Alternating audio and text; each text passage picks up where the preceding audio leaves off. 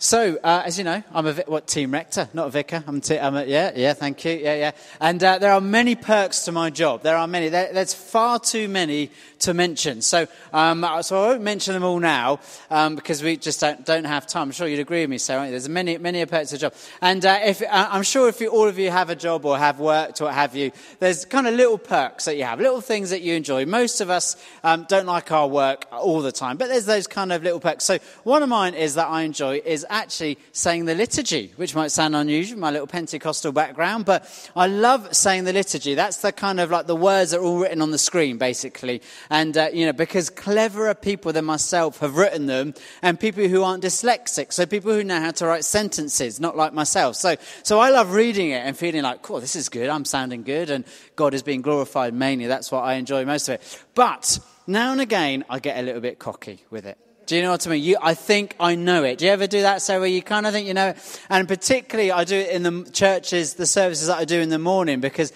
they don't have screens. They have, we have sort of dog-eared kind of orders of service, you know, proper Anglican. And, um, and, and, and I look up and I feel confident. And um, I always kind of manage to get it wrong. But I don't know if you ever feel like that with the Lord's Prayer. Do you feel like that with the Lord's Prayer? Do you feel like you kind of know it, but then suddenly if it's on the screen, you'll go for the screen. Do you ever kind of feel that sort of, Sarah? Do you feel, if you ever feel confident with it? You'll be doing it later. Don't put it up there, Nathan, when Sarah does it, just for a laugh, and we'll see, we'll see how we go. But I say it three, on a Sunday, I've said it about three or four times, and I still don't quite trust myself. So, but here's an interesting fact for you, Freddie. Did you know um, that actually, you know, we call it the Lord's Prayer? It's not the only one around. Did you know that? There are other Lord's Prayer. Now, I don't mean like other versions of the Lord's Prayer, but it's not the only prayer that Jesus told us to pray. Yet it's the one that we all get hooked on. We love it. Can't beat the Lord's Prayer, can we? The Our Father, as, as uh, would call it. So, and, and there is an another. There is an alternative Lord's Prayer, and we rarely, rarely say it. So we're going to have a scripture read to us, which uh, I think I'm going to read. it. Do you fancy it, Freddie? Off the cuff? Yeah, yeah, come on, Freddie. He's, um, yeah, yeah, there you go. So uh, he's an actor. So um, you're right up there. also dyslexic as well, so let's give it a go. Um, if I can read. It's bigger, that's good. It's normally quite small. Um, Jesus went through all the towns and villages, teaching in their synagogues, proclaiming the good news of the kingdom, and healing every disease and sickness. When he saw the crowds, he had compassion on them because they were harassed and helpless, like sheep without a shepherd. Then he said to his disciples, The harvest is plentiful, but the workers are few. Ask the Lord of the harvest, therefore, to send out the workers into his harvest field. Jesus called his 12 disciples to him and gave them authority to expel evil spirits and heal all kinds of disease and infirmity. Thank you. Thank you. As you know, you'll probably pick up most people are dyslexic in our church. So, yeah, a cheer for us. So, isn't that interesting? So, that's the other Lord's Prayer that we, we rarely, rarely pray. So, Jesus taught us the Our Father and that one that we all know. But there is this other thing that Jesus told us to pray. But rarely we pray it. And what the prayer is, is that Jesus says, Ask the Lord of the harvest, that's God, to send out workers into his harvest field. The prayer that Jesus taught us to pray wasn't just our Father who art in heaven and so on and so forth, but was actually a prayer that his church would be mobile, that his church would be active, that his church would, would raise up people who are kind of like doing stuff, you know, that get out there and do stuff and kind of, um, you know, begin to sort of change the world around them. So it's a really interesting response, isn't it? So, and it's quite a spiritual response. So you've got this context where Jesus has got this huge crowd around him he's been teaching, and he feels compassion for them, which we'll look at in a minute, because he looks and thinks they're helpless and they're harassed. And Jesus' first response is this He tells us and tells his disciples to pray that God would send out bishops to help them.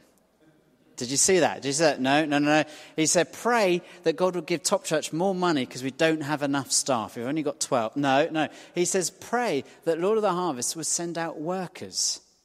Doesn't it? It doesn't, doesn't give any kind of fancy titles. Do, do you know what I mean? Yeah, I mean, I know we're partial to it. I mean, I, check mine out, you know. Uh, but, but, but Jesus doesn't give us any of those titles, thankfully. And he, he tells us not to call anyone our Father as well, which I Anyway, don't get me started. But anyway, but, but he says, pray for workers.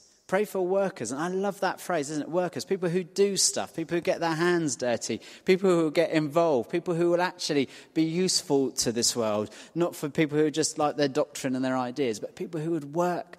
And Jesus looks at the crowd and he said, This is what we need to be praying for. We need to be praying for people who would do something in this world. Not just people who would contemplate and think about lovely things and write essays, what have you, but people who will do something. We need to pray for workers. And it's really interesting, isn't it? Because I imagine they would have prayed that prayer. The disciples would have prayed that. They thought, oh gosh, we better do that now, because they're all a bit You'd have been be a bit on edge, wouldn't you, around Jesus, as, as lovely as he is? You'd be a bit on edge. And, uh, and so you think, right, we'll start praying. And then cheekily, the next verse, Jesus then sends them out to do the stuff.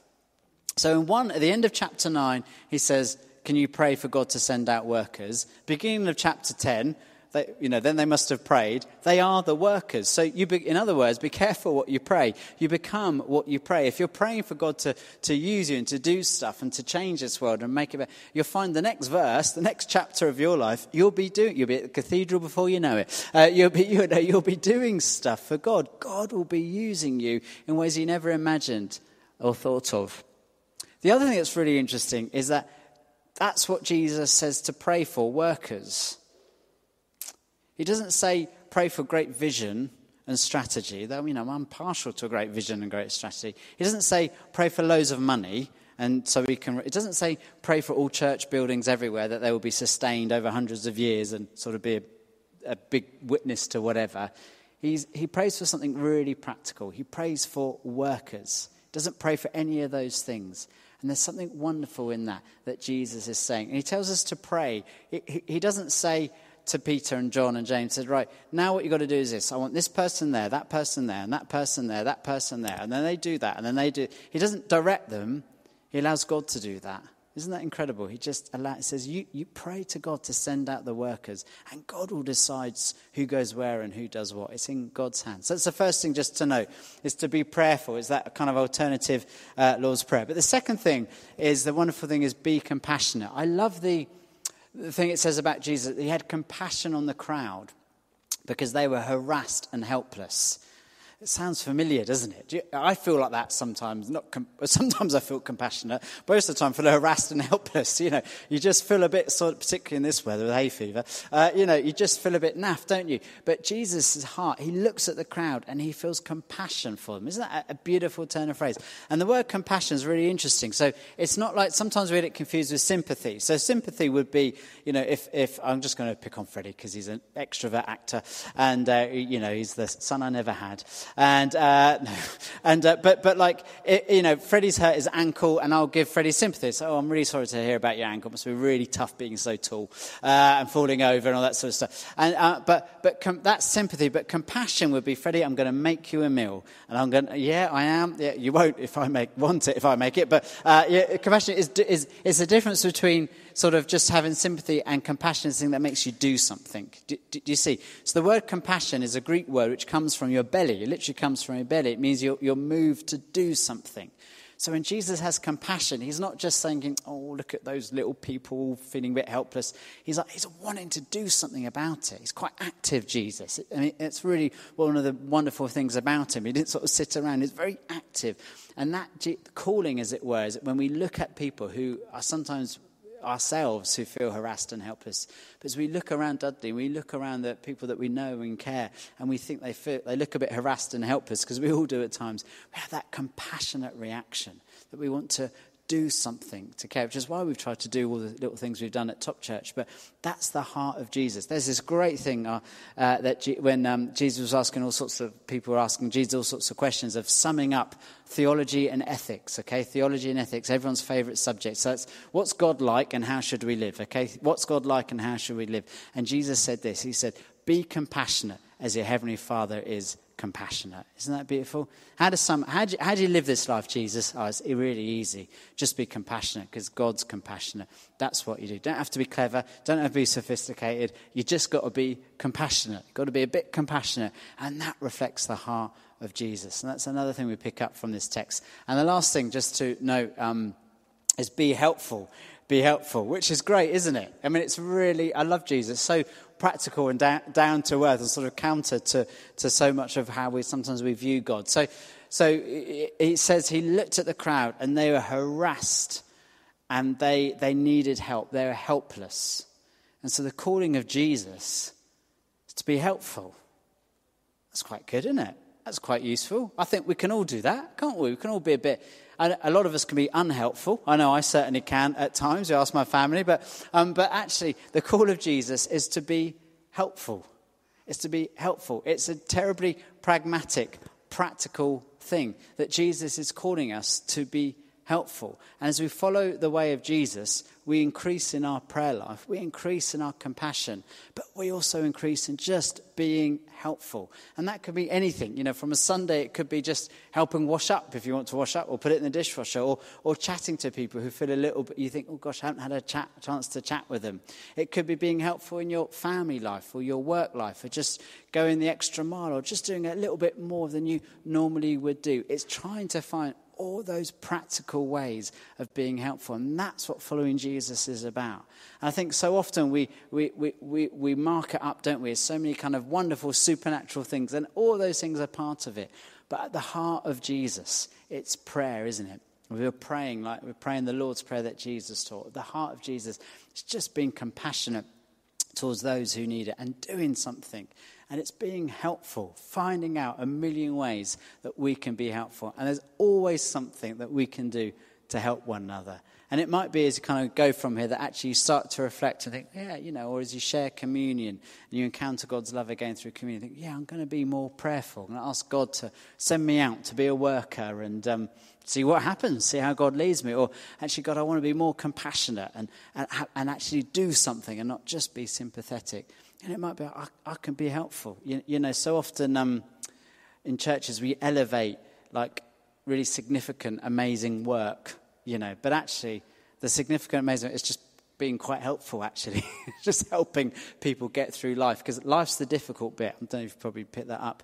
And so, actually, helping people goes a long, long way. Should we just pray together as we prepare our hearts for communion?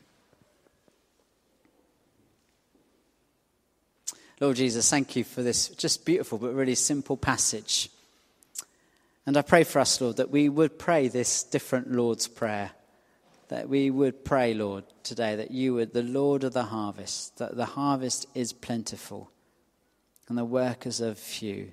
So, God, would you send out workers into your harvest field? Whether it's in our workplaces, in our home life, whether it's in front of loads of people or just quietly getting on with the kingdom work.